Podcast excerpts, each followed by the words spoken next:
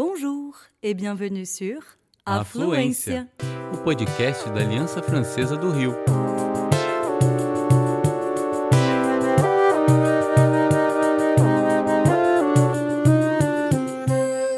Você está ouvindo En français, s'il vous plaît. dicas e tudo o que você sempre sonhou em saber sobre o francês.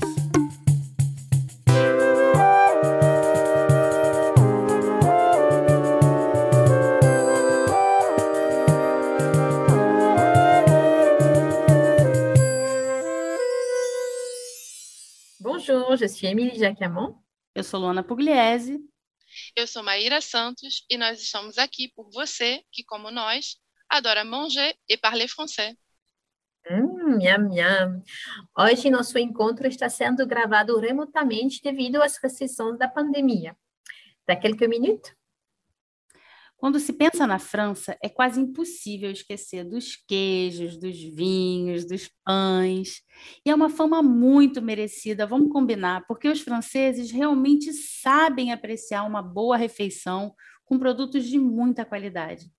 Não é exagero dizer que a gastronomia francesa influencia o mundo pela noção de requinte ou através das suas técnicas, seus cortes, pratos, apresentação e até os seus rituais. Até que ponto falar francês pode nos tornar mais próximos da culinária mundial? Você sabia que em 2010 a comida gastronômica dos franceses foi incluída na lista de patrimônio imaterial da humanidade pela Unesco? Foi a primeira vez que uma gastronomia foi mencionada no patrimônio da humanidade. Legal, né? Pois é, Emily.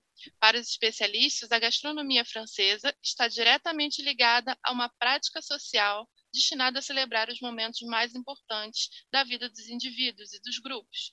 Com todo esse prestígio, respondendo a sua pergunta, Luana, eu acredito sim que aprender francês possa ajudar a aproximar as pessoas desse universo. Hum, chique, né? Chiquérrimo. Allez, on y va?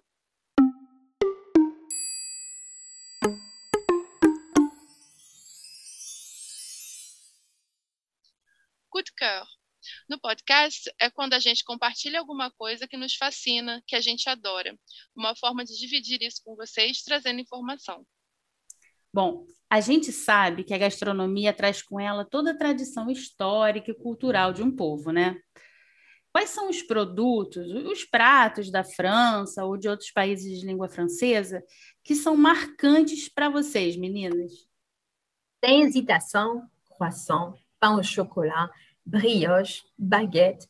Ah, eu sinto saudades das padarias francesas, com aquela variedade infinita de pães, de doces, de bolinhos. Hum, Eu sou apaixonada por crepes. La crêpe, en français, c'est féminin. Inclusive, na França, existe a festa dos crepes, La Chandeleur, comemorada no dia 2 de fevereiro, 40 dias depois do Natal. Ela representa o marco do fim do inverno e da chegada da primavera, representando a esperança e a prosperidade. A comemoração tem origem religiosa cristã e representa uma forma de abençoar a terra para a futura plantação.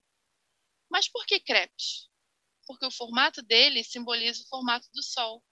Além de comer crepes, as pessoas usam luzes de velas para iluminar suas casas. Muito importante, para celebrar a tradição, o ideal é comer ao menos um crepe doce. E para você, Luana? Ai, gente, para mim são os queijos, sem dúvidas. Le fromage. Geralmente nós, brasileiros, ficamos até confusos entrando numa fromagerie, uma queijaria, ou em um supermercado francês. É uma infinidade, gente. Uma maravilha. Uma das muitas lendas populares em torno deles é de que, assim como Salvador tem uma igreja para cada dia do ano, alô Salvador! Na França existe uma variedade de queijos para cada dia do ano.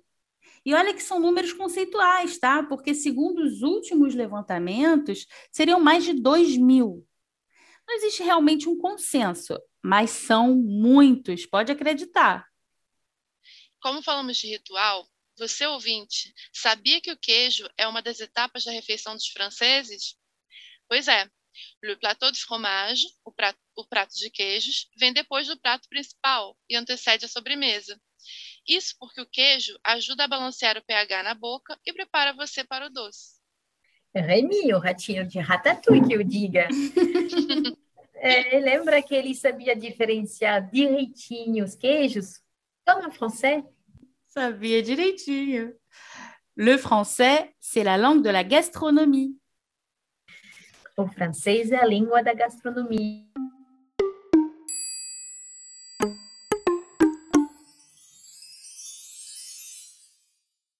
Le français du Brésil.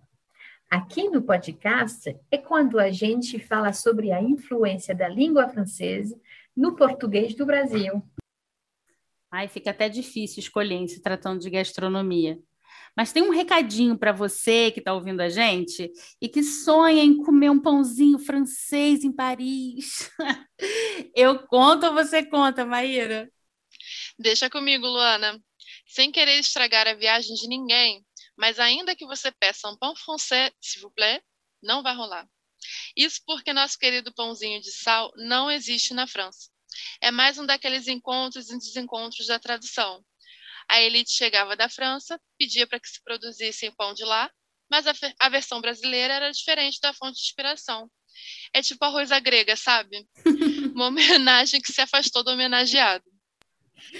É, quer saber? Pede uma baguete. Você não vai se arrepender. Ah, tem outra muito boa também, né, Emily? Tem.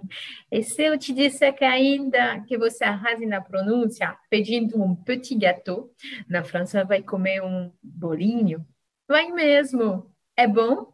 É. É o que você imaginava? Hum, pas vraiment. Gâteau e bol e petit gâteau, bolinho. Vão te perguntar que tipo de bolinho você quer. Se você quiser comer aquela delícia com casquinha, recheio cremoso, é só pedir um fondant au chocolat, um au chocolat. Hum, dica boa, dica boa. Outra curiosidade, parece que quem trouxe o petit gâteau aos restaurantes brasileiros nos anos 90 foi o chefe Henrique Jacquin. Sabe? Aquele que ficou super famoso com seu tom perro na televisão. e ainda tem mais. Se você perguntar sobre couvert, vai estar falando dos talheres. E quando alguém te oferecer o menu, é provavelmente uma refeição a preço fixo, que inclui dois ou mais pratos e que tem um preço mais em conta. Le menu ou la formule.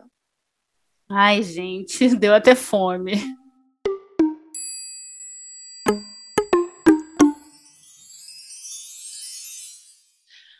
Au pied de la lettre.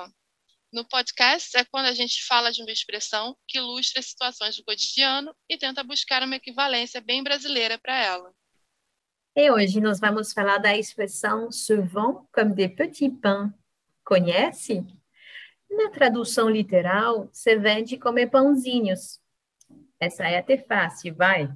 Você vai usar quando quiser dizer de um, que um produto, não necessariamente comida, faz muito sucesso que todo mundo quer comprar. Na França faz todo sentido falar de pães super populares por lá. É mesmo. E, Emily, uma equivalência boa aqui no Brasil seria a expressão: ah, isso vende que nem água. É no mesmo. calor que pode fazer por aqui, né? Bota sucesso nisso. Minha barriga tá até roncando, gente. J'ai le ventre qui gargouille. Que gargouille.